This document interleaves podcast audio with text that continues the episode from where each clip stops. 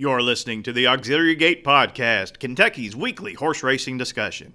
And now, here are your hosts, Alan Schneider.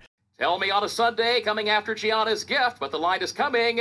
Gianna's gift gets it by a head on the wire for John Court. Brandon Jaggers. You've said it all comes up alongside of jurisdiction. Jurisdiction digs down deep. You've said it all. These two to the wire photo. Noses up and down. Was it 20 to 1 jurisdiction or 3 to 2? You've said it all. And me, CC Broaddus. I may have arms straight as nails, and the closest my gut comes to a six pack is drinking one. I'm a man, and I'm a man you're going to have to deal with when you come to Louisville, Kentucky.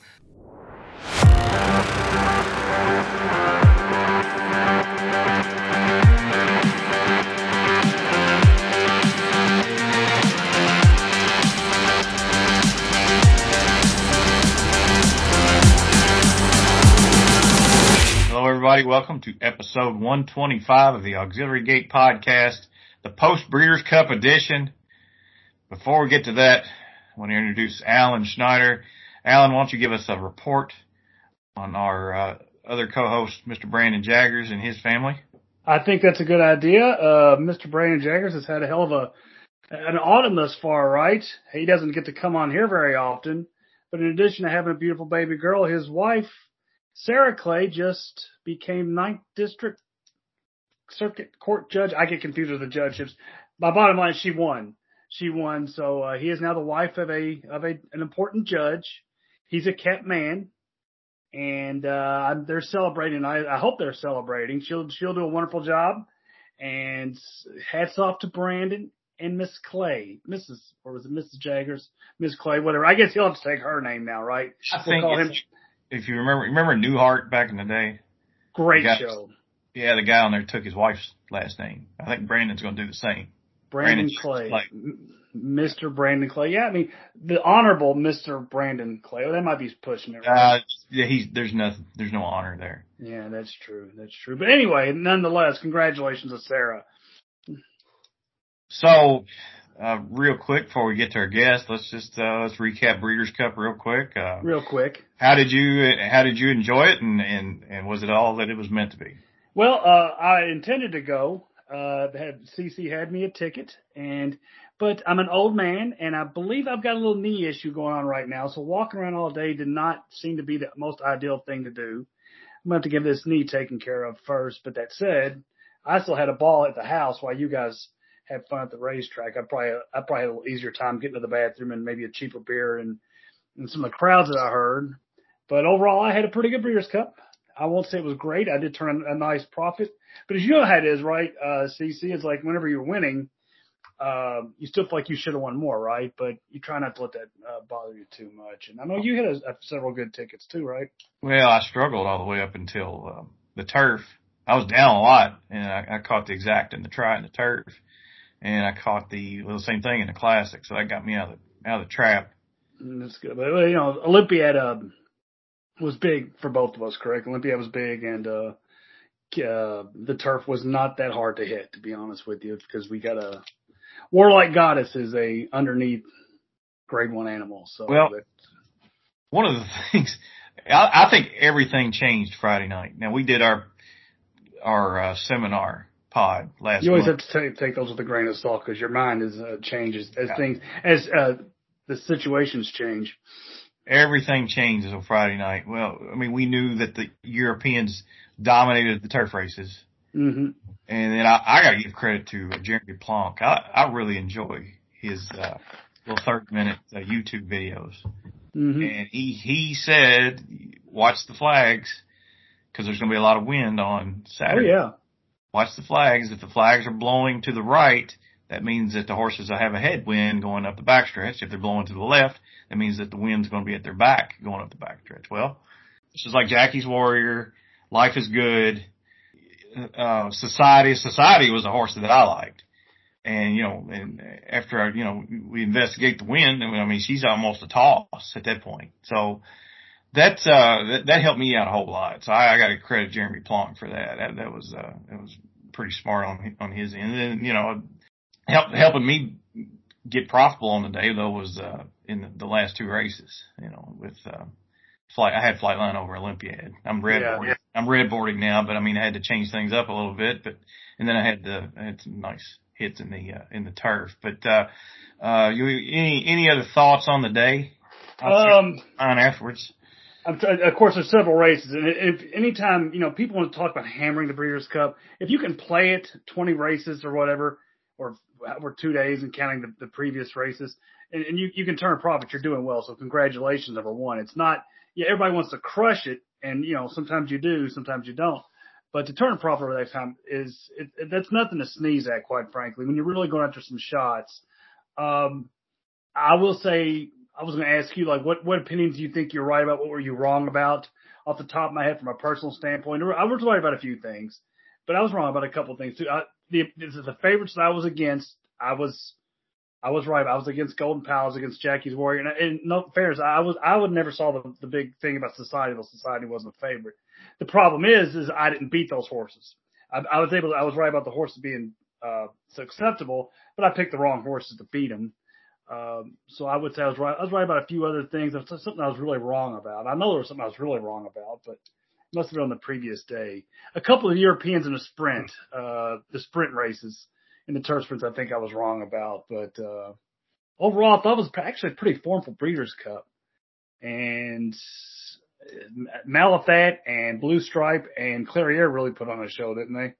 Yeah, Blue Stripe was the the one I was interested in a little bit, and I should have. I didn't bet that race vertically, but I did use her in the horizontals, and that that could have really boosted my pick four payoffs that I had. I don't pick four didn't take much at all, but I I heard, and this is pure hearsay. I heard Jackie's Warrior had two acrylic patches, and I don't know if that's true or not. That he was wearing, you know, he had some feet issues. Uh, uh, but uh, I just didn't see the big deal. Jackie's Warrior. I just I said I've been on record numbers. I don't know the horses beat nobody this year. I didn't think the horses looked that good this year, and I think maybe people got suckered in with the, the, the thought of the pace. But when you know when the jockeys see there's no pace, someone's going to go, and someone did. Uh, but even then, I just think it was a very good effort. Of course, I bet Kimari personally, so I was still wrong. But there's no way I was taking Jackie's Warrior three to five, and I didn't know that about the the, the things on her feet too. So I don't know if that's true or not. That, that, that, like I said, I probably shouldn't have said that, but that's, that was, uh, that was a rumor I heard. But, uh, uh, Golden Pal, what about Golden Pal? There was a little bit of controversy there that somebody said the horse was held at the gate a little bit. I, I tried to see that. I, I, I, you know, sometimes that happens. I, I couldn't make it out. I was a little more sick of the fact that I let Caravel get off at 42 to 1 and didn't have a nickel because that was one of the craziest overlays of the day. And I would also add that now I'm wishing Michelle had put change of control in the race because uh, change of control would have beat Caravel uh, with a better trip a couple races back. But you know that said, I mean, I was there both days. Fortunate enough, somebody gave me a ticket to both days. Uh, it was Friday was as beautiful a day I've ever seen at the racetrack. It, everything was beautiful, the trees and everything was just gorgeous, the colors. And then of course Saturday was great weather here's my thing though. That place is way too small. Oh yeah.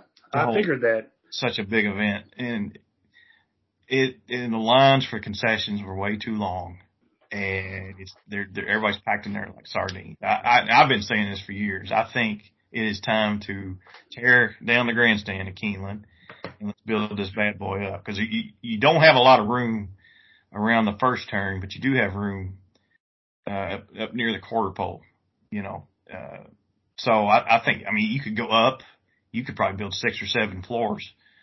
Hong Kong style, right? You could have all kinds of views of the racetrack. You could have views of the paddock.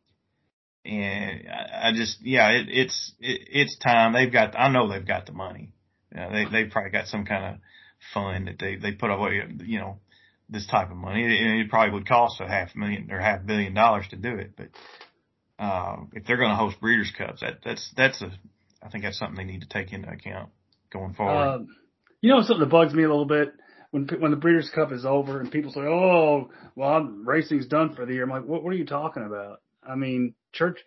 Uh, that Churchill meet's really good. I like the Churchill meet. They got the Clark Handicap coming up, and they've got tur- and it, their fairgrounds is opening up soon, right? And we got a really nice turfway meet coming up. I, I don't understand how people think that way. Um, it's not like it's like the end of the year or something like that. You know, it's like they're, they're still racing. They're still good races. So I've never understood that. You know what I'm talking about. You hear people say that, right? Oh yeah, well yeah, uh, even uh, New York. Uh, I think right around Thanksgiving. Thanksgiving is always good racing around uh, in, in Del Mar and uh, Aqueduct. You know they'll they'll run the Cigar Mile. I think maybe they've moved those races to the first weekend in December, but those are always good good races. I remember uh, was it last year? It was uh, the the Chad Brown horse that fought with Mo Donegal. What was the name of the Zandon? Zandon, Zandon and Mo Donegal was in that race, and then uh, you know, and then uh, the week before that we had the Clark and the, the Jockey Club and and uh, the Fall City. You know, a, and then the the Derby winner came from Turfway, and then we had uh, the Derby runner up came from the Fairgrounds, and right, I mean, just, yeah. they all come this time of year. I think Epicenter ran at uh, Churchill in the uh, fall meet last year. So yeah. I mean, I'm a circuit guy. I mean, I'm I'm an unabashed, unapologetic circuit guy, and I think the circuit really never stops here in Kentucky. And if you know you're racing, uh, if you know your races and stuff, it's it's fun all year round. So it's what you make of it. All right, so it's uh, it's time for our guest, and then uh, to to uh, help us interview our guest in the absence of Mr. Jaggers, uh, we, have got a, uh, a special guest to bring on the, the special guest. If, I follow you. I follow you. Will if you will. So without further ado, let's get to it. Okay, Alan, we're going to uh, to bring on a friend of ours. Uh, I, I think you and I both consider him to be one of the best, and uh, he's basically the the uh, the simulcast voice of Churchill Downs, and we're talking uh, none other than Joe Kristufek. Joe, how you doing? Fantastic! It's a honor, a pleasure to be able to you know jump into the chair and co-host with you guys tonight. I mean, when you try to fill the shoes of the almighty Brandon Jaggers, that's like putting on a pair of 15 size shoes when you only wear 10s. But I'm going to do my best. You already have. That's great. yeah, that brought a tear to my eye. Joe, uh, did you survive Breeders' Cup? I did. Came on the other side of it uh, with a, a pretty sizable profit. Um, Cody's Wish was a key horse, and then oh. Elite Power. They happened to be in the same pick three, and uh, my finger kind of got a little bit sore hitting the repeat button on that pick three. So that, uh, that made my weekend. You know, when you're a horse player and you think you've got some good opinions and you cash a few tickets, you always feel like you should have won more, but, uh, good Breeders' Cup betting wise and obviously some tremendous memories, uh, that, you know, will last as long as we love this game. Were you there?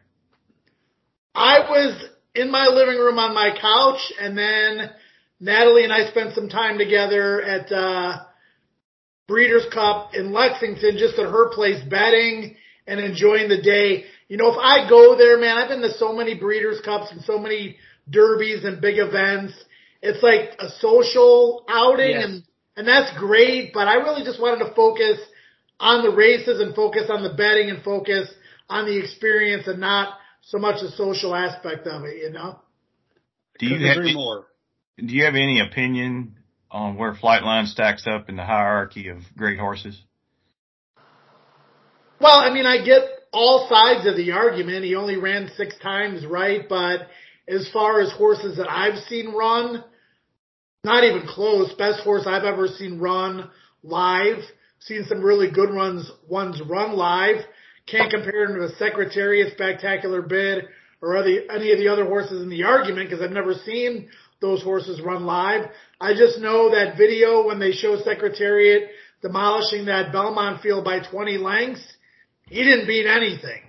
And Flightline defeated a hell of a good field in the Breeders' Cup Classic and he did it for fun. So I don't think we're going to be able to compare anyone to him for quite some time, but I hope I'm wrong. And, uh, got a big day Saturday at uh, Churchill Downs. Why don't you tell us about what's going on?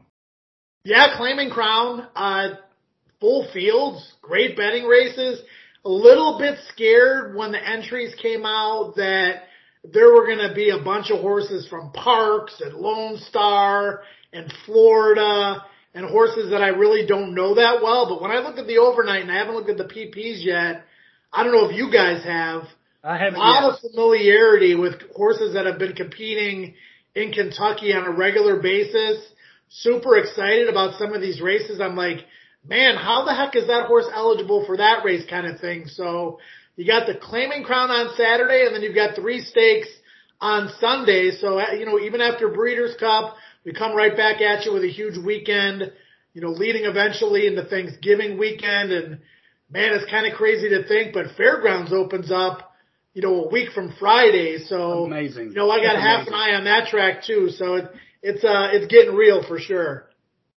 Now, one of those horses that is eligible for the claiming crown is Beverly Park, who's won 12 races this year already. Uh, my choice for the Vox Populi award that I don't have a vote for, but, uh, but looking forward to uh, Beverly Park in the, uh, it's, I think it's the six furlong, uh, Reddy's Rocket Yeah, Express. can we, can we get a campaign out for that? Because I said that on the air. If I don't know if you guys heard me, but I mentioned you know that horse for Vox Populi because you know Rapid Reflux or Redux or whatever won that award several years ago. Similar kind of horse, and now lately we've just been giving it to the best horse. I think Hot Rod Charlie won last year. Authentic, you know, won a couple years ago. But you know, I'd like to campaign for uh, Lynn Cash and a horse that's just been absolutely amazing this year. I You stole the thunder there, Joe. We on our- this show when we had Lynn Cash on, we said Vox Populi for Beverly Park. I put it on Twitter months ago, and uh, we've been we've been actually championing that for a while. And ever since then, he, the horse just keeps winning. And uh, so yeah, I'm all for it. I, I I thought the intent was to give it to horses such as Beverly Park or Rapid uh, Redux, but it seems like it's kind of slipped away from that. to me, it's a no brainer, but we'll see. Okay, guys, let's get to the main event. I think we have our guest online waiting. And, uh, you know, for those of us that follow Kentucky racing, you will recognize names like Gianna's Gift and Jurisdiction, who were both mentioned in our introduction earlier. Gianna's Gift just won at Keeneland recently, going wire to wire, and Jurisdiction won a race on Kentucky Derby Week back in the spring. Our guest tonight was the trainer of both of those gritty runners. What you may not know is that our guest tonight was very talented in another sport, professional wrestling. He was the inaugural Ohio Valley Wrestling Heavyweight Champion, and he also held the OVW Tag Team Championship, as well as the Hardcore title. This man can train a $40 winner, and he can also hit you in the back with a folding chair. and folks, he's not going to like what our very own Brandon Jaggers had to say about him earlier. Ladies and gentlemen, please welcome Frank Miller, otherwise known in the in the program as Jerome F. Miller, otherwise known as TPT or Trailer Park Trash. Mr. Miller, how are you doing? I'm doing pretty good. Why, why does this Brandon Jagger's name sound familiar? Well, we're going to talk about that a little bit later. We, it's going to be a little bit down the road, but we, we, we're going to have to address this. And, uh, Does he is, does he work janitorial over on the front side? well, after you're done with him, that, that may be the case. you, but anyway, anyway, Frank, I, I do have some questions for you before I turn this over to Joe. Uh, Frank, uh, are you based at Churchill? Where, where are you based? I'm I'm at uh, uh it's called several names, but I'm I, I'm at Trackside Sports Spectrum. I got you. Okay. Churchill Training Facility used to be old Louisville Downs harness track years ago. Holler! Oh yeah, I love I love Louisville Downs. Spent a lot of time there. A lot of time. So, uh, I, I was there How big- as a kid until they uh changed the rules that you had to be 16 to come in and my grandparents uh you know my grandfather trained horses and and they uh you know they said if they can't take me they're not going and, and it was the last time they ever went Oh wow. how big is your stable now?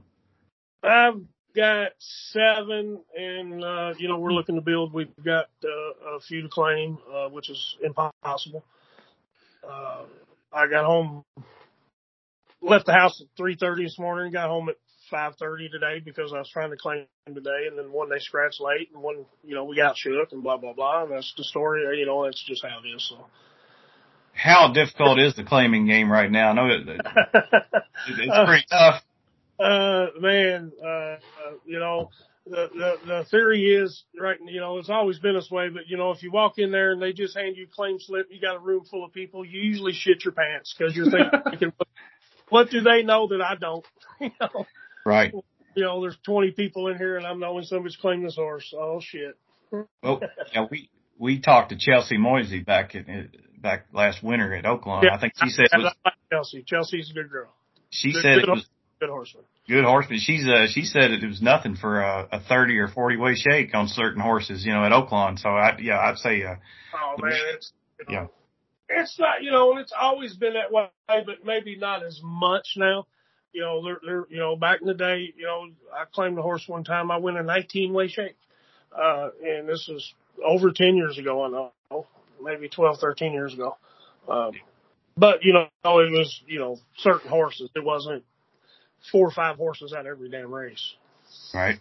What uh where would you like to see your stable? At what size could you handle? And uh, you know, I, I'm a 20, 20 range guy. I, you know, if I ever make it to that, uh, I'd be ha- happy. I don't want any more than that. I don't want to be anything huge. I'm, you know, and honestly, I'm happy, you know, to get to 10 and keep 10. Uh, I like to be hands on. So, uh, just my personal belief uh, in me personally anyway, it's kind of hard to be hands on when you get too many and not, and my hats off to the, to the guys that have a lot more than that and can do it, you know. Um, I just don't want to. I don't want it to to ever become work. You know, So at the end of this meet you're gonna go to the fairgrounds again? man, I, you know, I have the last couple of years, and it's and I've been depressed ever since. I'm not. I'm gonna have to stay home this year. Uh, just looking at what the horse, you know, the horses I've got and where where I think they need to compete, and uh, I'm always looking at the finances of the owners and what's best for them and what's best for the horses is obviously the main two concerns. And it's just, you know, just, you know, at this point this year, I think we need to stay home and, and, uh, you know, save, save the owners a little money. But, you know, honestly, we're probably not looking to run a ton at Turfway. Um, I'm not really a big fan of, of freezing cold weather racing, but you know, it is what it is. You got to do what you got to do. But my horses come first to me, and you know, I know I wouldn't like to be out there running when it's 15, 20 degrees. So uh, that's just me. You know, obviously different because Turfway's entries. Are, you know, it's just uh, you hope you get in. You know, it's like the old days when you Right. enter. Will you stay at tra- trackside or do you have to go to a training center? no, I'll stay at trackside. This is the first year they've been open in a while. Uh, Okay. I've been at trackside 14 years this December, and uh, the first year I come over there, they uh, it was in December, so you know they were still open in the winter, and then they they uh, when they started closing down for the winter. Honestly, for a long time, I, you know, I never had more than one or two horses anyway, and uh, up until the last three years, I had horses either somebody give me or something I bought dirt cheap, you know, just to stay in the game because I loved it. But I always felt like I, you know, I, I got the best I could out of that horse. Whether the best might have been running on the bottom at Churchill and running fifth, but still, you know. Uh, but anyway, I just turned them out. What I had in the winter, I would turn out and, and then come back in the spring. Uh, until you know, three years ago, or about four years ago, I guess, you know, things started picking up and and uh, I just, I, you know, this, uh, I went to this full time, I guess, uh, so to speak. You know, I just devoted all my time to horse racing and I, I could think of worse things to be doing. well, I'll tell you what, it takes balls. You know, it takes balls for anybody. Uh, you know, I, I'm by myself. I raised my daughter, and she's you know grown up, moved out, and whatnot. So it's just me. I don't have a lot of overhead, you know, at home. So, you know, I, I'm a risk taker. You know, always was, and uh, and I, I I believe in doing something you love. You know, if you could do something you love to do and keep your lights on and keep food in your belly, man, go for it. You know, Right Lots- on. it's about being rich. You know That's good. uh, you're you're rich in other ways outside of just having a lot of money. So Right. you know, I'm rich. I've I've had two dreams as a child growing up, and I've been able to live them both. So I have no complaints. Outstanding. So I, Other we're, than switching more horses. we're going to go around the horn here. We're going to throw it over to Joe. And uh, Joe, uh, you uh, you talked to Mr. TPT, but uh, just just eventually bring it back to me because we got some things to talk about. Oh yeah, a lot to cover. I, I, I just want to first, you know, kind of let everybody in on how Frank and I got to meet initially because I would always see his name, you know, in the program and uh, Kevin Kerstein uh, and Frank became pretty fast friends. Kevin's on the backstretch a lot and uh, Kevin's a huge wrestling fan. I still think he thinks it's real. Uh, honestly. And I, he still goes to matches to this day, and You know, to say he's got a man crush on Frank would be an understatement. uh, and, and he would always tell me, he's like, this guy's background, you gotta call him trailer park trash on the air. Like, and I'd never met Frank before, and I'm gonna start calling this guy trailer park trash. You know, so I'm like, okay, I'll go along with it. Kevin knows him. This is cool. It's something different. Horse racing needs more personality. You got a guy that was a former wrestler that's a that's a trainer uh, you know, I, I like having fun on the air. I'm going to play this up. So probably two or three different times he had horses in. I'm calling him trailer park trash. You know, his name is Jerome on the program. He goes by Frank. We like to call him trailer park trash. Blah blah blah. And I get to fairgrounds and I get settled in. This is a couple years ago, not last year, but the year before. Get settled in there and I get a Facebook instant message. And we're friends on Facebook, common friends with Kevin. I know who he is. I friend jockeys, I friend trainers on there all the time. And I get a message from him and it basically says like five words. You and I need to talk. and I'm like, oh shit. I'm like, this guy's hearing me call, call him trailer park trash. I'm not sure what he's thinking of it, but when you get a message from anybody, I don't care if it's your significant other, your principal in high school, whatever, and it says we need to talk, that's normally not a good thing. So we needed to talk. He gave me his number. I called him up and, uh, Frank, if you want to pick up the story from there. Well, you know, it, it was funny because it happened to be you know, I finally got some owner, you know, a couple of owners to, to, you know, invest a few bucks in me anyway and, and claim a few horses and Gianna's gift was one of them. Uh, this was the year prior. This was 2019. So, uh, you know, long story short, we finally got Gianna going in, in 2020 and I had another, um, mare that I took from scratch for a, a real nice lady, CLR Racing, that I still have horses with. Uh, she was a homebred Indiana mare and I've done really good that year with both horses, and I didn't run. That's only two horses I had, and I, I had 12 starts, and I think I win five and have a third. Uh, so anyway, that at Churchill, Gianna's gift, I think she win two. She win one on Halloween, and she win one on Thanksgiving. So I heard Joe a few times, you know, talk about trailer trash and this and that, and, and and which didn't bother me at all. So you know, then we get to the fairgrounds and, and I think that, you know, I'd run my first horse run down there and I heard Joe talking about it that day, saying the same stuff, you know, trailer trash, you know, blah, blah, blah. So the message was really was like, my concern was, I was like, man, cause I know how it is in the media and, and, you know, I could tell you another quick story on that, but I thought maybe Joe might get in trouble for, you know, like, are, you know, are they cool with you? And that's when he called me and, and that's what I thought, you know, that was my question. I was like, ain't nobody said nothing to you about saying those words, and you know, because you know some people take offense to that, uh, and so it went from there. But you know, it was a good conversation, and me and Joe's been, you know, I like to consider really good friends ever since. Yeah, I, I'll say this. when, he, when he said he was, when me, you know, he, he uh, you know, was like, hey, you know, is everything okay? You know, he, he, he was, you know, he was very polite, and you know, but you could tell and I wasn't even thinking that my message was, you know, menacing. Yeah, you know, it's just me. You know, if you get to know me, hell, you don't pay no attention to me. I'm full of shit. well, let me let me say this real quick. I wasn't being polite. I was just scared. okay, first of all, and then second of all, when you said, "Yeah, man, it's cool," and you explained yourself, man, I just took a deep breath and I'm like,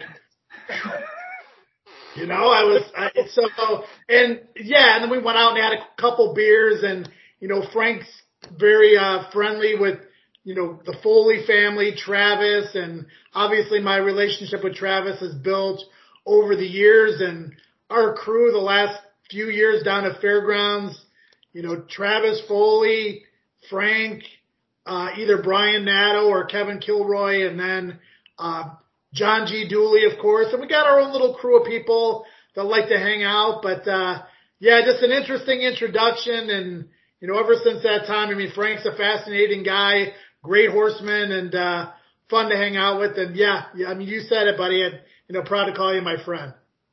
Well, you know, and, and a lot of good things come from that conversation because not only, you know, did we become friends, but, you know, I got to meet John Dooley. And, you know, I met a lot of people through you that, you know, I really, you know, I just, you know, uh, I'm fortunate to have, a, in my opinion, a lot of really good friends in the, in the game. Uh, you know, the Foleys are like my racing family. You know, Greg was, I love Travis and Alex and, and all that. And, and, but Greg back in the day when I first come around, uh, Churchill anyway, you know, Greg was one of the few that, you know, would talk to me, not, you know, just kind of like, you know, who the hell are you kind of, you know, arrogant pricks and, and whatnot. And, you know, they had, uh, I remember when you walked right outside the paddock, right, if, if you went out towards the winter circle in that section, uh, where there's restrooms on the left, betting windows. But anyway, there was a bar there, and at one time it was called Foley's Corner and you know it was named. I don't know if it was named after Greg or his dad, but you know it was called Foley's Corner. And I had many drinks back in the day with Greg in Foley's Corner. You know, so that's so our relationship kind of started years ago. Just you know, I always respected Greg because he respected me and didn't know who the hell I was. You know, and, and I remember stuff like that. And and then I got to know Alex and, and Travis especially, and man, we just all got to become good friends. Yeah, we're gonna miss you in New Orleans uh, for sure this year. Uh, couple couple questions. Should I go on with a couple questions, or you of want course. to get yep. want to get into his background a little bit? Like, how does a wrestler become a horse trainer? Amen. Uh, or you want me to explain that now? sure, go ahead. Well, I'll tell you what, and I'm not going to get it too much into my personal life. Uh, uh, you know, I didn't have the greatest of childhoods, and I'll leave it at that. But the uh, my best memories as a child was my grandfather. I love my grandfather and still to, you know, to this day and might tear up just talking about him, but he, he you know, he loved me and, and he had a couple of horses, you know, back in the day. He was small too. He just had one or two, but, uh, you know, I think it was because of some other illegal gambling operations as in a bookie. Uh, you know, I ain't supposed to say that, but you know, but it, okay. I, I think that's why back you know back in those days he had a horse or two. It just kept him close to all his clients. You know, uh, but anyway, he he's you know before I was born he he he run down at Miles Park and uh, things like that. But but anyway, just growing up as a little kid, I spent every weekend with my grandparents. You know, on my father's side and.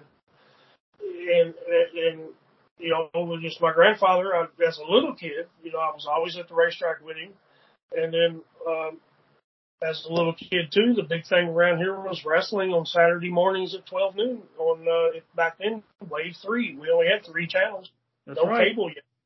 Uh, so, you know, always Saturdays, whether he had a horse in or not, he'd make sure to get me back home. And my grandma always had us a, a brunch, a late breakfast we'd eat that, and he if he had to go back to track, he'd go, and I'd sit there and watch wrestling. You know, I didn't miss my wrestling, so I grew up. You know, I always had dreams of.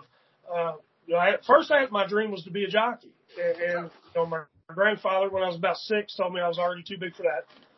Um, so I, I remember having a tricycle and riding around in the backyard like I was riding trotters. You know? so it was just my grandfather. You know, I was always around horses and, and with my grandfather and watch wrestling, and that was my two dreams growing up to either be a wrestler or you know be involved in the horse business some way or another. Cool. And I, uh, you know, first thing was being a wrestler, and uh, I chose that honestly because I knew I didn't have the patience for this game. You know, at that age, you know, that was the smartest decision I made. You know, I knew I didn't have the patience for it at that time, so you know, I got into wrestling. I went to wrestling school, and you know, it just went on from there. We would uh, started at Danny Davis in Jeffersonville, Indiana. It was Nightmare Incorporated. School of Professional Wrestling. Uh, you know, I started. I was one of his first students. You know, Danny was an old timer, had been on the road for years, and and uh, that's kind of where I cut my teeth. And about a year later, went to work, work for Jerry Lawler in Memphis, Tennessee, and you know, just went on from there, man. I want to know, like, during your wrestling career, when you were traveling overseas and all that stuff, you still had a love of horse racing. Would you be like, you know, Kentucky Derby Day getting ready for a match and like gather all the wrestlers around to watch the race or what? Well, man, it was hard, you know, back then because we didn't all have cell phones or anything. You know, the cell phones wasn't near as, you know, didn't everybody have a cell phone in those days? Uh, and, and those that did, you, you know, if you was overseas, you were screwed anyway, you know. Um, so it was kind of a lot of times, man, you know, it depended on where I was at, but I would really remember missing four derbies where I didn't at least get to listen to on a, uh, the radio or something. And, and, and those four particular times I didn't, like three days later before I found out who won. You know, it depends on where you're at, you know. Um, that, that was the biggest part about that, but I always tried to follow it. Like, you know, I've been to Japan a couple of times, did a couple of tours over there and, and you know went to the to the racetrack there. Even though you know to me it was com- it was first time I seen anything like that. You know, it was just completely different uh, to me. You know the way you know running counterclockwise and. Uh, you know, they didn't really, you know, although, you know, I've never had a problem in Japan. Is like they love Americans, but, you know, I can't read a racing form and, and you know, their language. But it was both an experience. Though. So anytime, uh, really out of the country, Japan and Puerto Rico was really the only two places I got to visit racetrack that I had time for, and and mainly that's because like in Puerto Rico, I think I, I lived there six months. So, but but but you know, answer your question, it it was kind of hard sometimes. Like I said, because back then, cell phones wasn't that popular, they wasn't that cheap, and that's why they wasn't that popular yet. And uh, other than that, you know, you still had the old school phones in the house, or you know, try to find somebody that had an old uh, one of them old computers, and you try to get on and, and see what they'll happen. I've I've seen a lot of your wrestling videos. You know, on YouTube, you can Google, you know, trailer park trash, whatever, and you know, there's there's some there's some pretty intense videos on there. Uh, I heard about a time when you you jumped out of the ring and onto the concrete floor and actually broke your hip. Oh gosh. And you still continued on during the match. I mean, uh, how did you how did you manage that? Well, you know, wrestling today, even though I don't like it, you know, it's, it's a different day and age. You know, it's the new generation's cup of tea. So I, I don't down it by any means. You know, it's just not my, my cup of tea. But in my day, I was still trained and brought in old school. And the old school way, um, you know, you wanted to keep your job. And unless, honestly, unless you had bones protruding, you, uh, you finished the match, you know, you, because, you know, really when the people that's involved that's booking and setting the storylines and, and booking the matches, you know, if you're not around, if you're sitting at, if you're sitting at home crying because you're hurt, if they don't see you around, they're not going to write you in. Well, they don't write you in, you ain't got a job. You ain't got a job, you ain't got no money.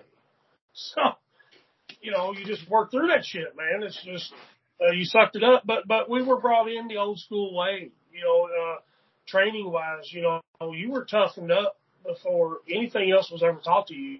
You know, they just beat the shit out of you for six months and those that stayed, then they start teaching you things. But, you know, those that went out and cried and went home and said, oh, this shit hurts, you know, that those are the guys they wanted to get rid of anyway.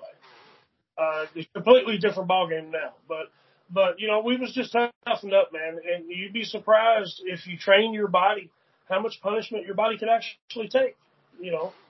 Uh, I'm paying for it now, but, you know, but back then, man, we, we was having fun, you know, we were just having fun. We were making money, having fun, living the lives of rock stars. And, you know, it wasn't, it wasn't shit, you know, you working together the next night, hey man, you know, let's be careful with that, you know.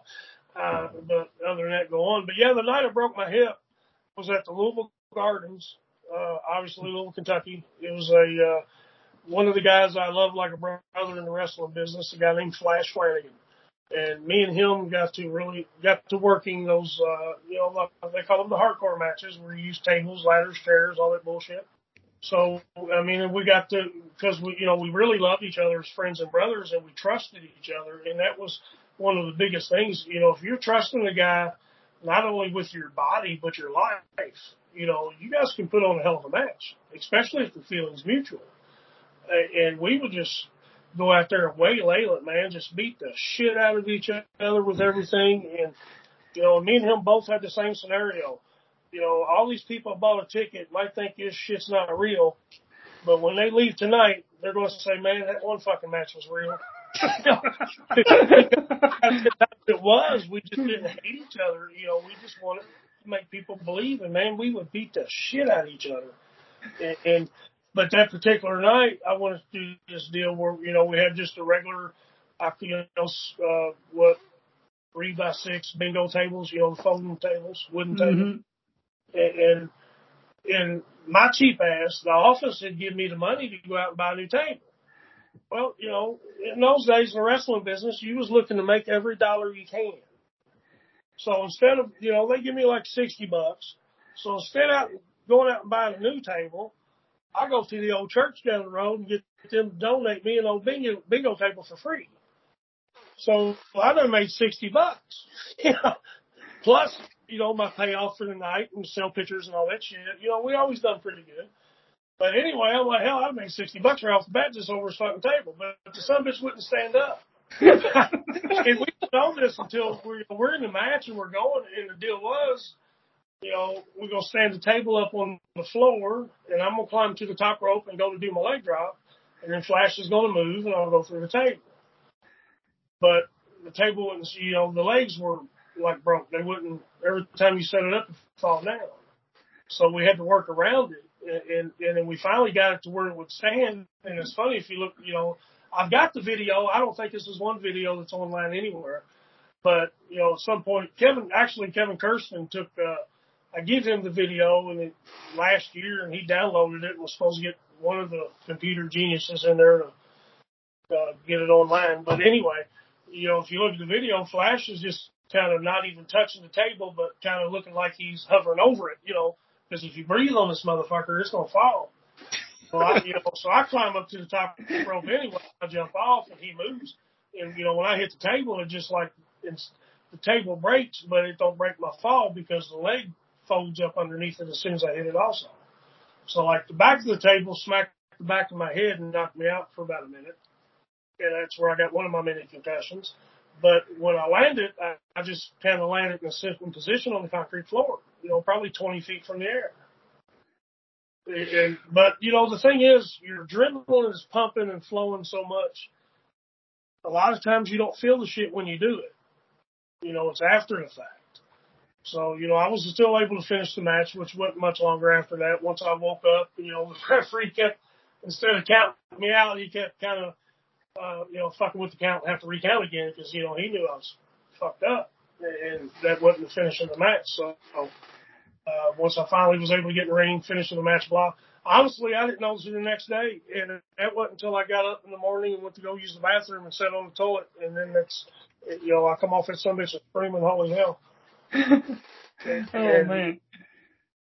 Yeah, but you know that was the biggest thing, man. When you got injured, you uh, your adrenaline's pumping so much, especially if you're out there in front of you know, the Louisville gardens, we used to sell that place out, and I think it held 6,000 people, you know, for a little small town promotion. That was killer.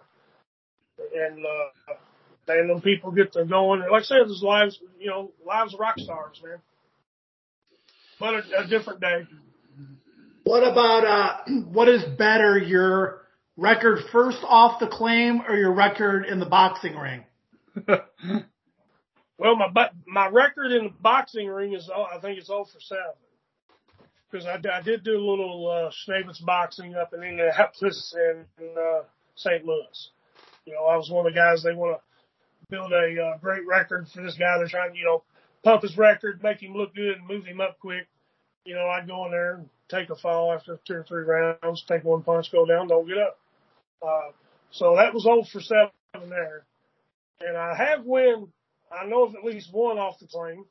So, and honestly, that was jurisdiction back in the spring. You know, I, I'm just not a first off the claim, you know, stats wise, I guess, not a big first off the claim trainer. And a lot of that is me wanting to take the time with my horse more than anything. So. Yeah, I mean, from experience as a handicapper, you guys can probably speak to this too.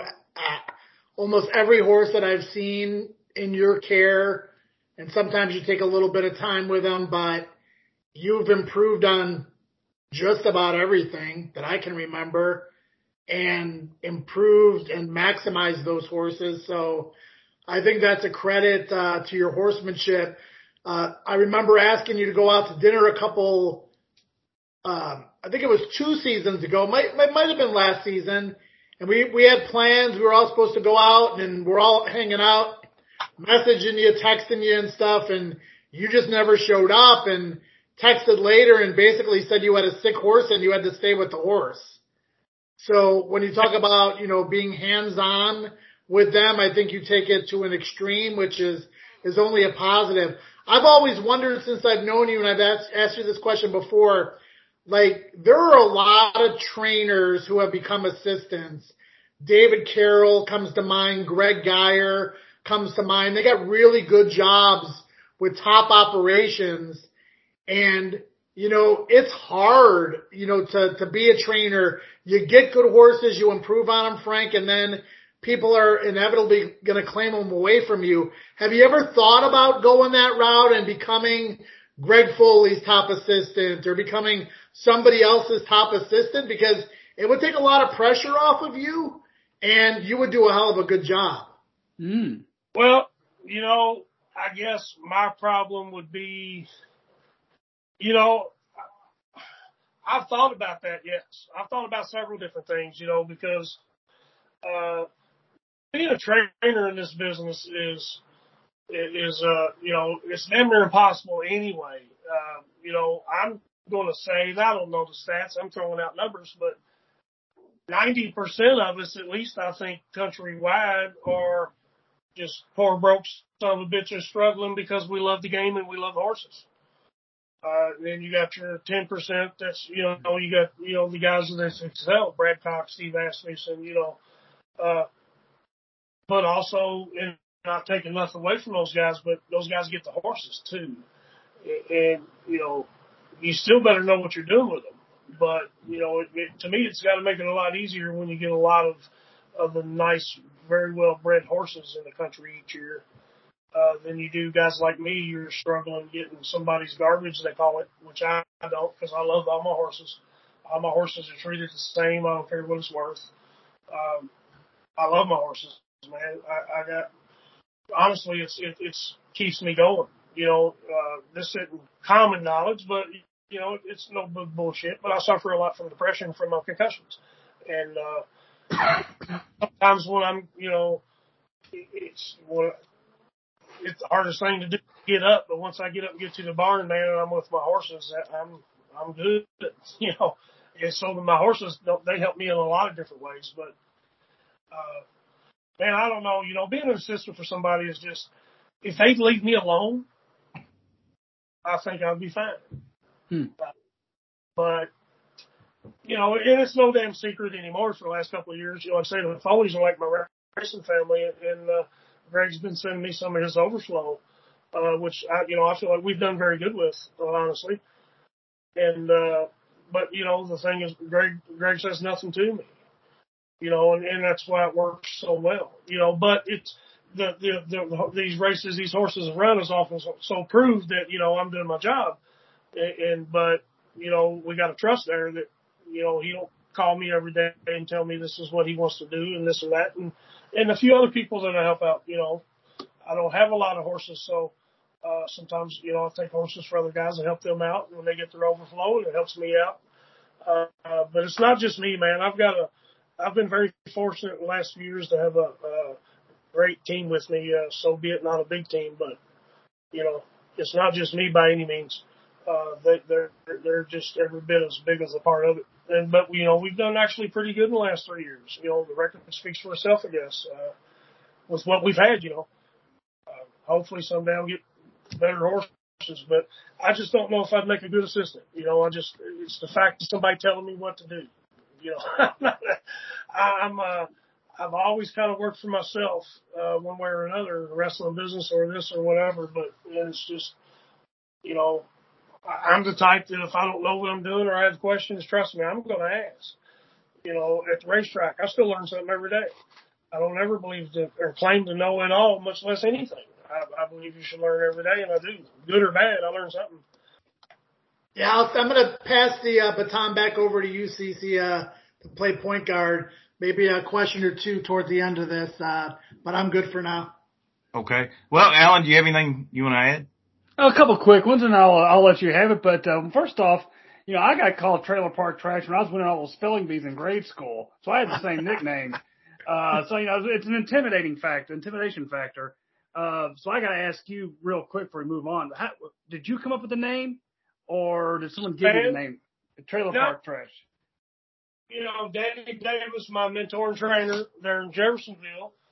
Uh, you know, he wrestled USWA, which was uh, Memphis territory. Jerry Lawler, Jerry Jarrett, and that's for years. But anyway, uh, if Danny really, really liked you, uh, as far as you know your work you know, if he thought you would you wouldn't embarrass him, I guess would be the best way to say it.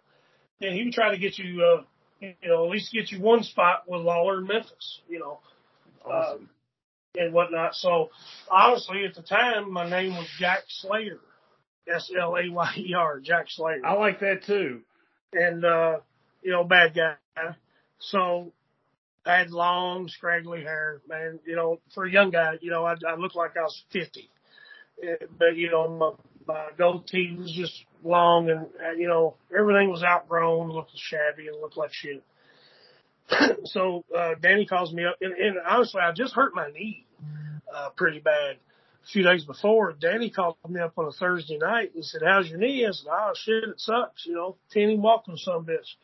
And he said, "Well, that's a shame because I got you booked on TV with Lawler Saturday morning in Memphis." Know, I was like, "Shit, I'll be there." You know, I was brought up old school. Fuck it, knee. You know, I'll inject this something. You know, I'll do something. We'll be good. So anyway, I get to Memphis that morning. You know, uh, we had a me and the guy, another guy that was booked for for Memphis. We had a show Friday night. I think it was in Evansville, Indiana, and we went to did the show in Evansville, and then we left there and just drove through the night to Memphis. And so we get to Memphis, and Lawler calls me in his office, and he looks at me. He said, "Man, you look like shit." you know, I've been driving all night, and hey, you know, it ain't like I'm groomed or anything. You know, I'm scraggly. And he said, "I'm gonna call you Trailer Park Trash." Oh, so Jerry Lawler did it. Yeah, Jerry Lawler, give me the name, and, and uh, you know, hell, I didn't care. But fuck, there's a paycheck behind it. You call me whatever the hell you want. You know, this shit ain't real anyway. You know, how- Preach, brother. how I looked at it, man. But it took off, man. You know, that very day, my first time on TV, uh, and this is what reminded me about asking Joe if he caught any hell for, you know, calling my name like that on, on, uh, on you know, on, on the TV or whatnot. And, uh, because we actually, they filmed wrestling down there. The, the wrestling you've seen in this area, you know, Jerry Lawler, Jerry Jarrett shit was filmed Saturday mornings at 9 a.m. at WMC TV5 in Memphis. So it was actually at a TV station. So when, when you know when they did my segment, uh, we actually shut the switchboards down because of all the people calling and complaining that you know they live in a trailer and they're not trailer park trash, you know, shit like that. So that that just that rocketed me right off the bat Yeah. uh, because of the you know the heat we got from it. And Well, but yeah. Jerry Lawler give me the name. That's awesome. You know, um, I know. Did anybody ever tell you you look like somebody famous? Because I was looking at your picture. and It's going to be on when we put this Hold, out. hold on one second. I, you know how many years I've been told I look like this guy, and actually Okay. in the wrestling business, they tried to get me to dress up in the blue blazer, and and you know shave because they swear I look like cousin Eddie. Yes, that's it. You look like Randy Quaid. You You know how many like times I've heard that? I, did, I was wondering because I was doing a little research today, and I got that one picture of the still frame of you. I was like, "Son of a bitch, that's Randy Quaid." Hey. And uh, he's They great. At one way. time, they tried to get me to shave and, and cut my hair and get out the blue blazer. They tried to get me to basically be the cousin Eddie. You know, you should have done it. I, I wouldn't go for it. I probably should have now, but you know, I would. You know, it didn't matter. You know, I accomplished everything I wanted in that business and, and lived a life I'd have never lived uh, without that business. But yeah, they at one time they wanted me to do that. And, and then a lot of guys for a lot of for a long time, you know, my nickname was you know cousin Eddie. You know, hey, cousin Uh, Eddie. Going to give Randy Quaid a shout out real quick since we're talking about this. He's one of the most underrated comic actors there is. Uh, if you've seen Quick Change or you've seen Vacation or you've seen Kingpin, which I think is one of the funniest movies of all time, Randy Quaid's. So that's the ultimate compliment to me, uh, to be, uh, to be referenced as that or whatever. So I'm glad I'm not the only one. So you've heard that numerous times, huh? I, I, like I said, they tried to get me to do the Randy Quaid gimmick in the wrestling business. You know, they they thought if I shaved my mustache and goatee, got a haircut, and put on a blue blazer, I was Randy Quaid, baby. You know, it was. Uh, you know, I've heard that many times, man, and, and uh, you know, I always loved Randy Quaid. I loved his acting. Uh, you know, obviously he's not doing well uh, personally, he's, but no. uh, you know, as far as an actor and whatnot, you know, there wasn't too many better. I mean, you know, Uh, the shitter's full, man. How much better? Shitter's full. Shitter's full. Merry Christmas. You know? I'm, go- I will let CC take over now under the under the guideline that he asked about one of my favorite horses, and I know one of yours, Gianna's gift. So is that a deal, CC? Will you be asking about Gianna's gift? Yeah, well, let's knock that out first because, uh, yeah, she's a, uh, she's got to be one of the most well-known runners in the circuit. Uh, At three hundred thousand dollars, right under his care, right? uh, she always brought her A game. Tell us about Always. Gift. She was a fantastic filly. man, she, uh, you know, the thing with her, the, the people that claimed her was first time owners. Uh, very good friend of mine, a guy I grew up with, uh, Brent Wise, you know, consider each other brothers, you know. Uh, it's funny how I kind of got started. I was wanting to go to the Derby, uh, 2019. And, uh, you know, hell, I don't want to go by myself. And I'm saying, you know, who can I bring back here that's never been back here before, you know? So I called my buddy up, you know, a few days before. Hey, man, you know, you and your wife want to come? And I knew her. We all grew up in the same neighborhood. Uh, you know, I wouldn't, you know, didn't grow up with her as far as grow up friends like me and him did. But you know, him and her later on married. Uh, but anyway, so they come to the Derby and we're hanging out and have a good time and, you know, they're questioning stuff and, and, and I'm always honest with everybody, you know, he's like, man, what's it take to get in this and whatnot? And I said, man, you know, I said, if you don't have money to blow, don't think, don't think about it, you know. And, uh, you know, I explained to him, I said, think, you know, I said, look at, you know, if you got a little savings, if you got some money in there that you're, you're willing to just lose, you know, obviously that's not your ultimate goal, but, you know, I'm just trying to tell him up front, don't, you know, it's horse racing, man. It's like anything else. It's a gamble. Uh, so, you know, don't take your damn house payment money and car payment money and get you a horse. So anyway, that's kind of how I got started. And he's like, man, I think we got, you know, eight or ten thousand we can play around with and have some fun anyway. So I was like, cool. So I think we dropped on a couple and got shook, and, and then uh, uh, I went to shake with her, and it was just a two way shake. But I liked her because she had run. The main reason I liked her, I liked the factor. I, I like horses by the factor. I just like them, and, and uh, that was one reason. And she had run second, like the you know last start or the start before Gulfstream for 25 on the turf. You know, so I thought, well, she, you know, looks like on paper so far she's only win uh, two races.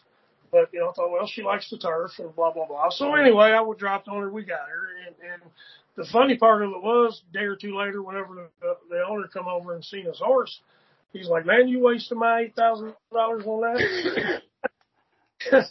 she was small. Uh, she wasn't a big horse, but she was also real skinny, you know. And I'm like, man, just give me some time on this horse. She needs TLC, you know, just for whatever reason, I like the horse, you know, and, uh, and, but they stuck with us, you know, we, the first year, uh, we run her, I think we ran her back her next start. We actually, I think it was the last cheapest race they ran on the turf at Churchill, but I think it was for like 32 maybe. And she ran, if I remember right, like a, not a bad fifth, you know. So I was like, hell, you know, hell, she tries anyway. And, uh, but that year, the rest of the year, we basically got enough out of her to cover the bills. And, uh, you know, I suggested, you know, let's turn her out for the winter. Because like I said, up until that point, that's what I did. Uh, we tried her Turfway once, didn't seem you know, for 8,000 and, and didn't seem to like really the poly track. So, you know, I was like, let's turn her out. So we bring her back, uh, February of 2020. And then the COVID shit hits. So my other good mare I had that we had just brought in, Indiana mare, April's No Fool, she, uh, you know, after four or five weeks, there was no word of when trackside was going to open up, let us back in. You know, it was just havoc. So we decided to just turn April and back out. And me and Brent us got together. And at this point, that, that, that's the year 2020 or 2019 when I decided to just do this full time anyway. Um, and try to build, you know, a little barn instead of just having one or two horses. So anyway, we just uh, so we just kept her at High Point. You know, I just kept going after her every day. Uh, hour hour and twenty minute drive for me, but I just kept plugging along until they finally opened the trackside. But and then we run her once after the layoff, and I was pissed off. I was like, man, I'm missing something. I said, there's something, man. This horse runs, you know, this horse can run better than that because she didn't run that good. So uh, had the vet come over and uh, we went over and really couldn't find much. But then, uh, you know, I had another vet come over, and we decided to do an internal blister on the rear end. And man, after that, she just a different horse. You know, she uh, we put a lot of weight on her because she was, you know, really underweight when we got her, and uh, just made her happy, man. You know, as far as any any kind of physical uh, veterinarian work or anything like that, that's all we did. Uh, and after that, man, she just she started running. Well, you know, it was just keep her happy and keep her fit and, you know, try to keep her in the right spot. And she started, just started clicking them off and did it for, the thing is, she just didn't do it for, you know, three or four races. Shit. I mean, up until I lost her, she gave her heart out every time. That was your first win at Keeneland with her? Yeah, yeah, like I said, I, I don't know really the stats, but I don't think I've run there maybe 10 times or so, you know, so it's over the years because normally, you know, it's just, I like to try to give my, you know, I, I might pamper my horses a little too much, but, you know, I like to give them breaks and I try to pick, you know, Keeneland, the money might not be as good as Churchill, but Keeneland I think is tough, if not tougher, because people want to win there you know, I'm like, man, that'll be the month. I'll give my horses a little bit of break and we'll gear up for the Churchill meet, you know. Uh, that's kind of been my normal MO forever. So I haven't really run there a lot.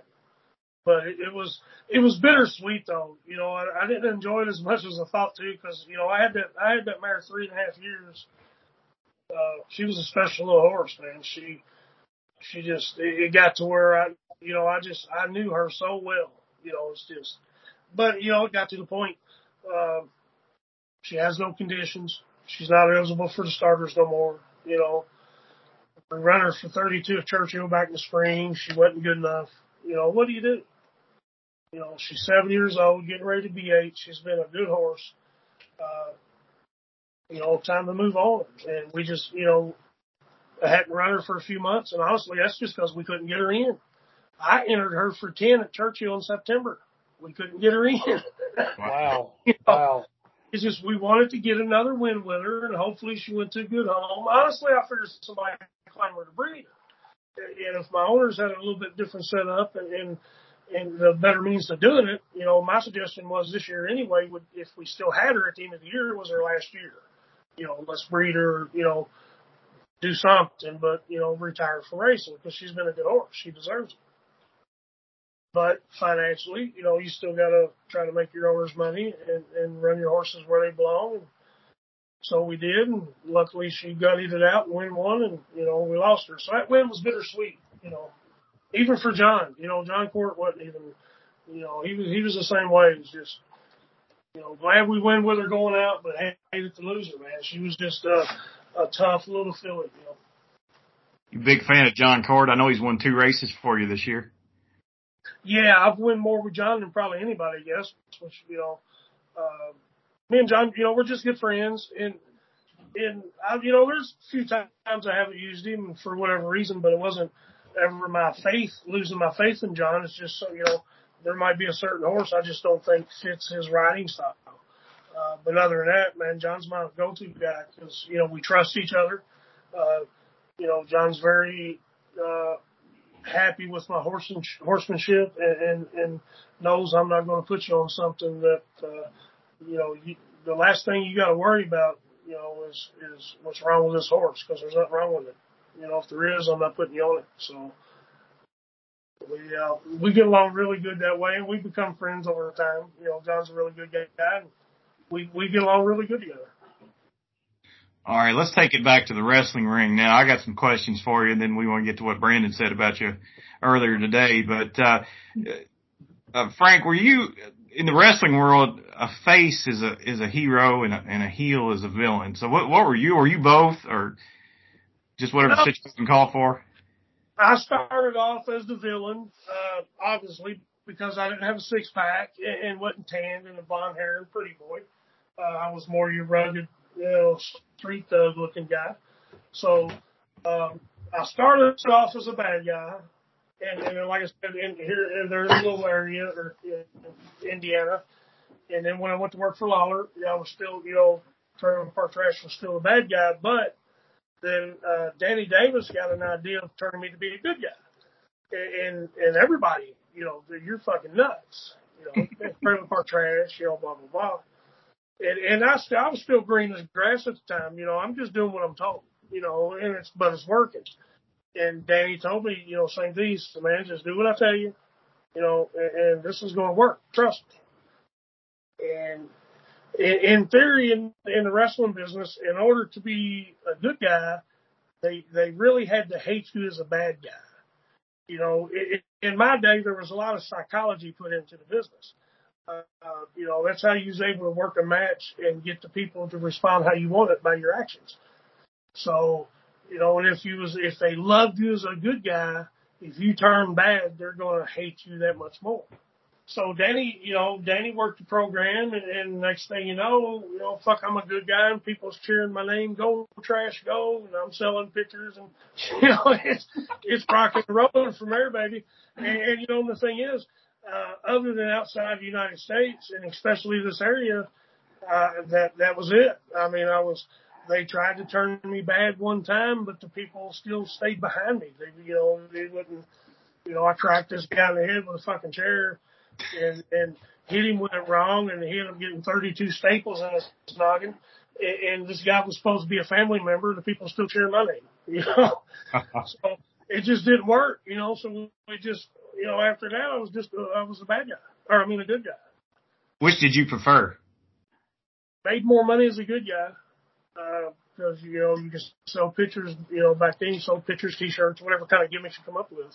You made more money as a good guy, but you had more fun as a bad guy. Right. Because man, you can walk out there and do and say whatever you want just to really piss somebody off and dare them across that barricade. Because by law, if they cross the barricade, then you could beat the living shit out of them and not get in any trouble. I didn't know that. Yeah, so you know, same as you know, boxing, ring, anything. You MMA, you cross that barricade and you get in our world, then we can do what we want, and you can't sue us. Uh, you know, in fact, after you get your ass whipped and get out of the hospital, you go to jail. So, uh, one of the first podcasters I ever heard of when I found out that that was even a thing is Jim Cornette. And I think he's a pretty popular podcast and he's from Louisville. And I think you work, I don't know if you work for him or with him or, or what, what was, he, he seems fairly high strung and, and very serious about the game. what's he like? What was he like to be with, be around? Fairly high strung. That's putting it lightly. Uh, you know, me and Jimmy don't agree on certain things politics, stuff like that. But I love Jimmy to death. Jimmy, you know, I always knew of him growing up. You know, he was a, a heel manager in, in, in Memphis and on the WWF and whatnot. But uh, Danny was good friends with him. And at the time, Jimmy was uh, the main writer for WWF, uh, Monday Night Raw, blah, blah, blah. But he wasn't happy at all. He's living in Connecticut. He hated it up there, you know. Uh, I think he was getting divorced. You know, he grew up here and his mom still lived here. So Danny kind of got with him they come in and helping us out a little bit. And next thing you know, before you know it, Jimmy buys into the company and, and, uh, you know, and then not long after that, we get the WWE contract for being their developmental territory, which means we started training their recruits and stuff. So I met Jimmy, you know, he come down and did a couple commercials for us and that's when I first met him. Uh, but it went long after that, he just become a part of the company and, and it was great. I mean, Jimmy's, you know, I learned so much from Jimmy, Danny Davis, from Rip Rogers, uh, and different things from each guy. But Jimmy is, Jimmy is all about wrestling, lives it, breathes it, grew up it, uh, and probably one of the smartest men in the wrestling business. But he has a temper. Jimmy, Jimmy can, uh, Jimmy can fly off the handle and things could get pretty, uh, if you're involved, could get pretty ugly, but if not, you can sit back and laugh and have a good time and watch the fireworks. I remember one night at the Louisville Gardens, he got pissed off because they hadn't unlocked his dressing room door yet. So, and they were steel steel doors at, at the Louisville Gardens, and Jimmy took a chair and, and beat that son of a bitch until he finally got it open. I think it cost me back then about eight hundred bucks to replace the door, but that's that's kind of you know Jimmy would fly off the handle, but I love him to death. But, you know, and we got along great. I don't ever remember having a problem with Jimmy ever. And in fact, later on in years, when I uh, when I went back and took over OVW, uh, I run the road shows, I wrote TV. Uh, basically, I run the company.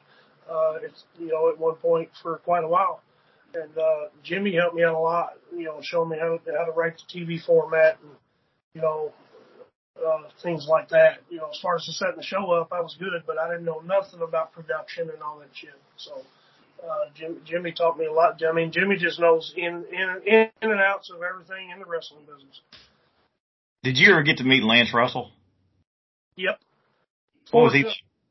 Fortunately, uh, you know, Lance had done retired, but when I got my job with Lawler, uh, there, there was a while there, they brought Lance back for a while. And, you know, that, that was the highlight of my life to hear Lance Russell introduce me, man. That was, you know, cause I come out and did an interview with Lance and Jerry Lawler. And, uh, it was one after just one of my first few TV shows down there.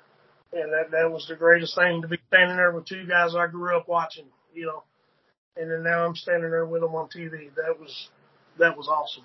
What was he like behind the scenes? Good old guy. No different.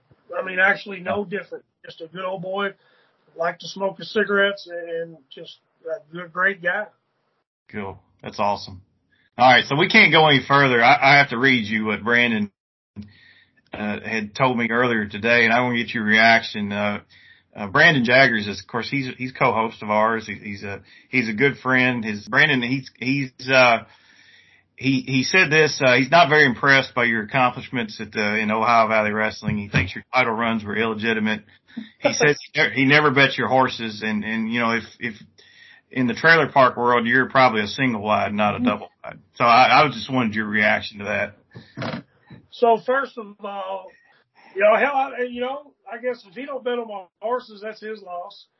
Uh, but, but what does he actually do? I mean, you know, what is he other than you know being a ho- one of the hosts on your show?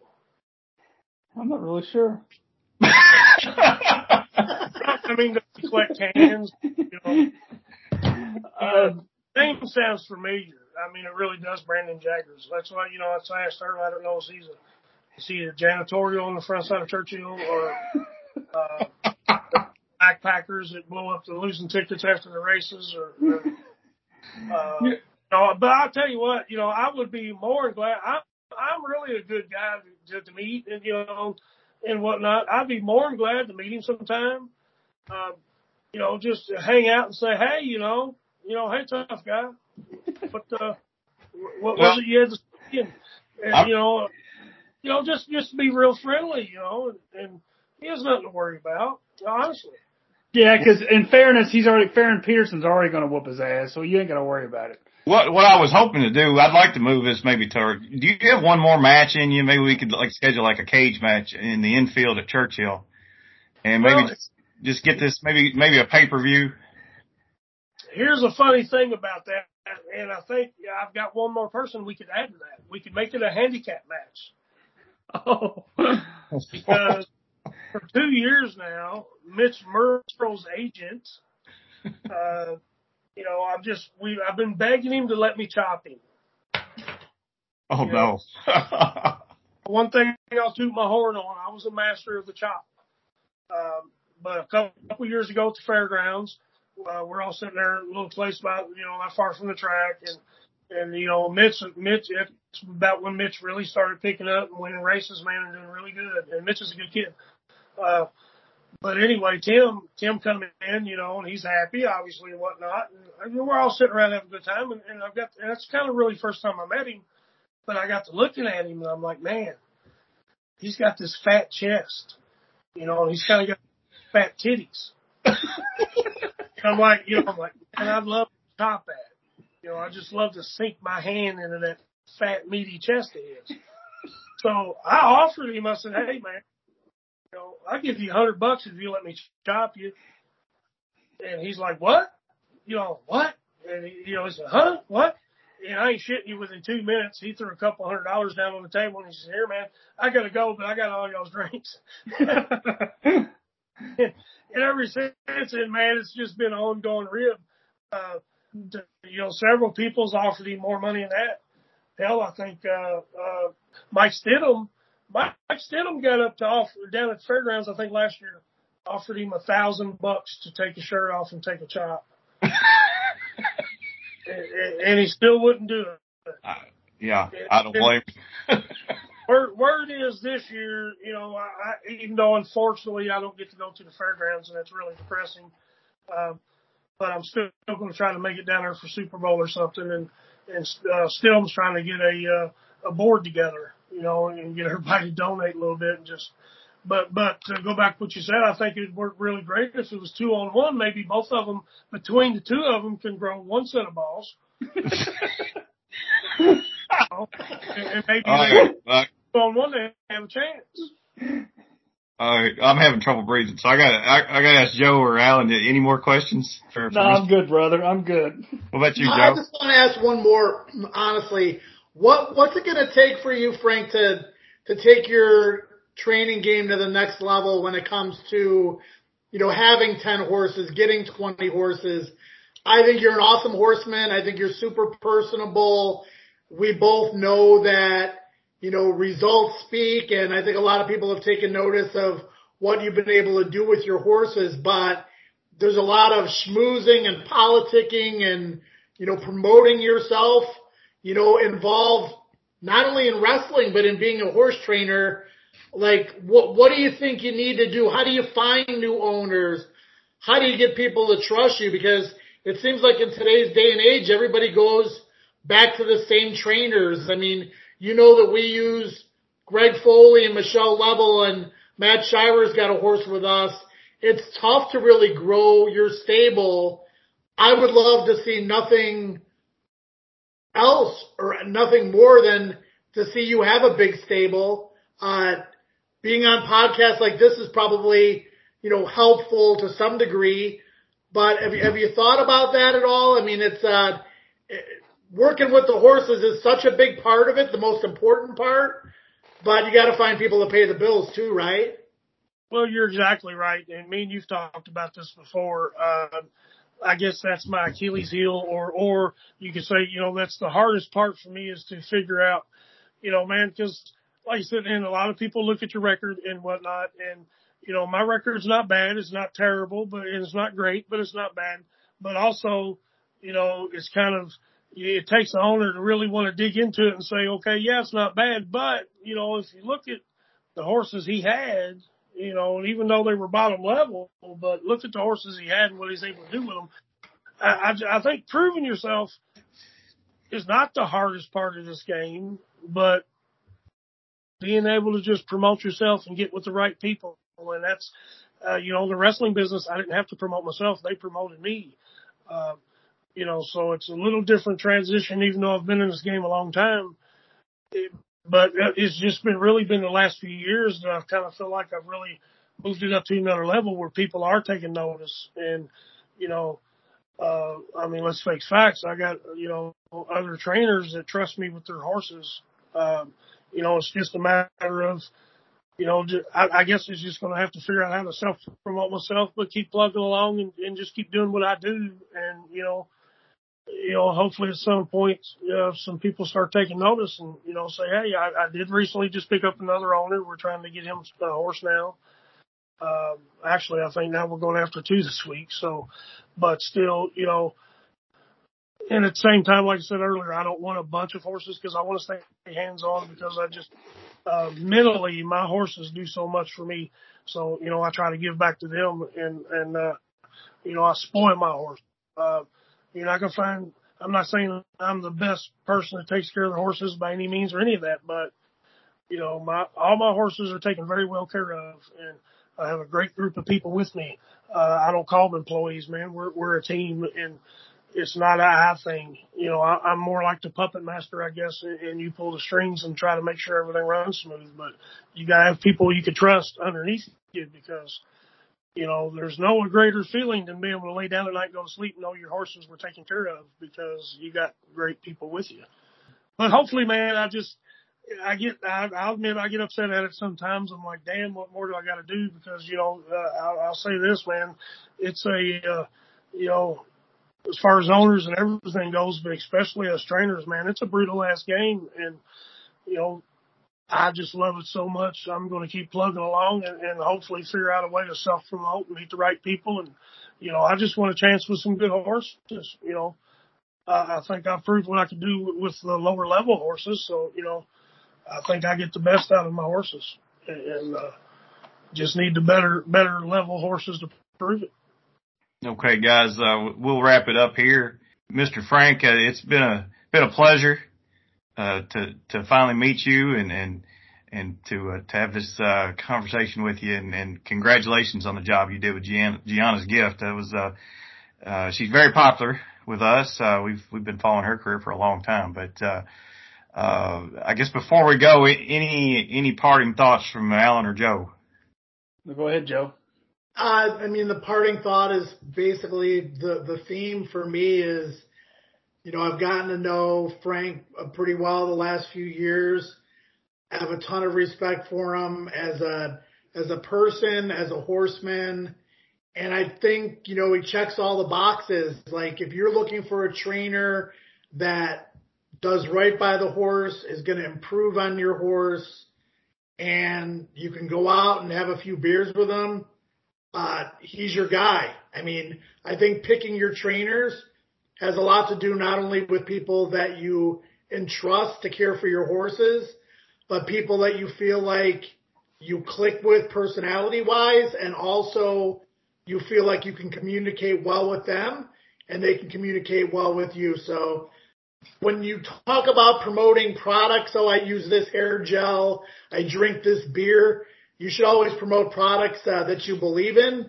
And uh, Frank, buddy, I believe in you, and uh, just keep doing what you're doing, man. Man, I sure appreciate it, buddy. It means a lot. And, uh, you know, like I said, I've been around the backside of Churchill anyway, 14 years next month. But the last, uh, last few years, man, I, I've really got to meet and, uh, and create some very good new friends. And, and you know, man, I, I really feel blessed. And, you know, obviously I want more horses and, you know, anything, it, the way I feel about it, it, I'm very blessed and anything that happens better from this point is just a bonus. Uh, but you know, I, obviously I want more horses and I can't thank your uh, kind words enough, man. You're, uh, you're a top notch guy, Joe. I gotta say, we joke a lot about the, uh, the Mount Rushmore of our podcast. I think, uh, I think we may have a new challenger for, uh, yes. for that position tonight. That's for, that's for sure. Watch out, Michelle. Watch out. Watch out. She's probably safe, but some of the ones on the fringes might not be. We'll see. all right. Oh, Mr. you'll be all right, guys. I can't thank you guys enough for having me, man. I enjoyed it. Uh, like I said, you know, if I'm in a good mood and you get me going, hell, we can talk all night, but I'm already up way past my bedtime. Understood. Okay. Thank you, uh, Mr. Frank. Uh, hopefully we'll, we'll catch you down the line some point. Uh, buddy, yeah, and please make sure to send me a link to this so we, you know, get you guys out there and try to share it and get people listening. You got it, brother. Sounds good. All right, that's Mr. Frank Miller, everyone. Thank you guys, appreciate it. Thank you. Well, I am exhausted. I spent most of that interview on the floor laughing, so that was uh I don't know if I've ever laughed that much. Uh, I don't know. It's like, yeah, I hit the mute button a few times or whatever because uh, Mr. Miller, as we knew, is a character who you could have talked. We say this a lot, but in this instance, it's a little different. You could have talked to him for 24 hours, and there's stories. I'm thinking from his wrestling days that he would have loved to have told us or whatever had he had the time that might have made you blush or stare away in disbelief. But uh, I think we just got the tip of the iceberg of Frank Miller, and that should not take away from the fact that we actually really do believe he's a fantastic horseman. And as Joe alluded to, give the man some horses. I mean, if you if you paid attention to this circuit and you know what he did with Gianna's gift, that horse fired every time against really top notch starter competition. And she was Hickory and he's Hickory and a lot of fun, a lot of fun, right? Yeah, I, it's funny though. If if you go on to YouTube, I guess they call them shoot interviews with these wrestlers, these old time wrestlers, and they they get they get them on there and they just tell stories and and talk about who they worked with and all that kind of stuff. But that was kind of where we were going. It seemed like I mean, it, yeah. just millions of them. And yeah. I guess these guys just have tons of stories. And I can imagine going around the South and Mexico and Japan. We didn't even get yeah. into that. Can you imagine what happened in Mexico? oh my gosh! I mean, just yeah, and and we could have done hours and hours of content with that, and it would have been fantastic. Yeah, so if, I know Frank's listening to this. The little uh, uh, pro, uh, epilogue. This would be an epilogue, right? Frank, you're awesome. We loved having you on, and uh, let's see that you get some horses to uh, so you can further your passion. And like he said, he's lived his dream twice. He got to be a wrestler, and he's got to be a trainer. I mean, uh, it's all you can ask for, right? Yes, sir. All right. Yeah, he, he, he was he was and Joe uh, as always uh, Joe Kristufek helping us co-host this or whatever. Uh, we can't say enough about Joe. He's he's a good friend, hell of a handicapper, and just an amazing ambassador for the sport. We always appreciate his kind words. Yep, absolutely. Okay, let's uh let's knock this one off. All right, everybody. Uh, on behalf, let's see, on behalf of Joe Kristufek, Mr. Trailer Park Trash, Brandon Jaggers, Alan Schneider, Dr. Joyce Brothers, and Dick Vitale. And a cast of thousands. And a cast of thousands more. I'm CC Broaddus reminding you that gambling money ain't got no home.